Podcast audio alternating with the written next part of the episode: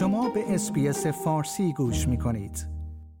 یک تحقیق جدید که توسط دانشگاه ملی استرالیا انجام شده است نشان می دهد تعداد رای دهندگان زنی که هنوز تصمیم نگرفتند به چه حزبی رای خواهند داد سه برابر مردانی است که چنین وضعیتی دارند این تحقیق نشان می دهد در زمینه برابری جنسیتی رای دهندگان بیشترین اعتماد را به حزب کارگر دارند تقریبا دو سوم استرالیایی ها در مورد مسائل مربوط به برابری اعتماد کمی به حزب لیبرال دارند و بیش از یک چهارم آنها هیچ اعتمادی ندارند.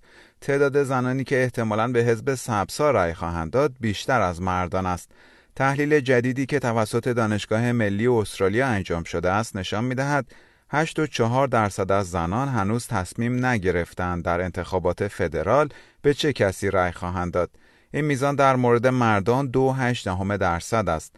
در ماه آوریل بیش از 3500 رای دهنده مورد بررسی قرار گرفتند.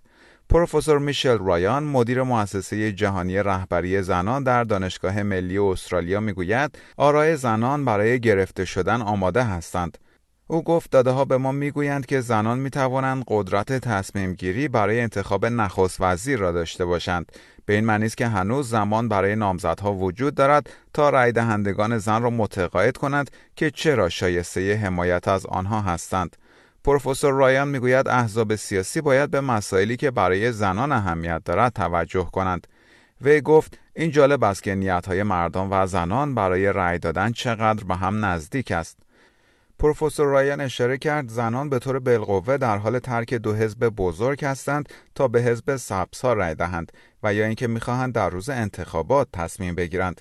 حزب استرالیای متحد یونایتد استرالیا پارتی در پایین ترین رتبه از لحاظ اعتماد رای دهندگان به سیاست های آن در مورد برابری جنسیتی قرار داشت. کمتر از یک پنجم از رای دهندگان نیز در این زمینه به حزب وان نیشن اعتماد داشتند. این گزارش حاکی از این است که اعتماد بیشتر به حزب سبزها و حزب کارگر در زمینه برابری جنسیتی منطبق با این است که احتمال اینکه زنان به حزب سبزها رای دهند بیشتر از مردان است. همینطور میزان زنانی که قصد دارند به حزب کارگر رای دهند بیشتر از زنانی است که می‌خواهند به احزاب ائتلافی رای دهند. like، share، comment. SBS فارسی را در فیسبوک دنبال کنید.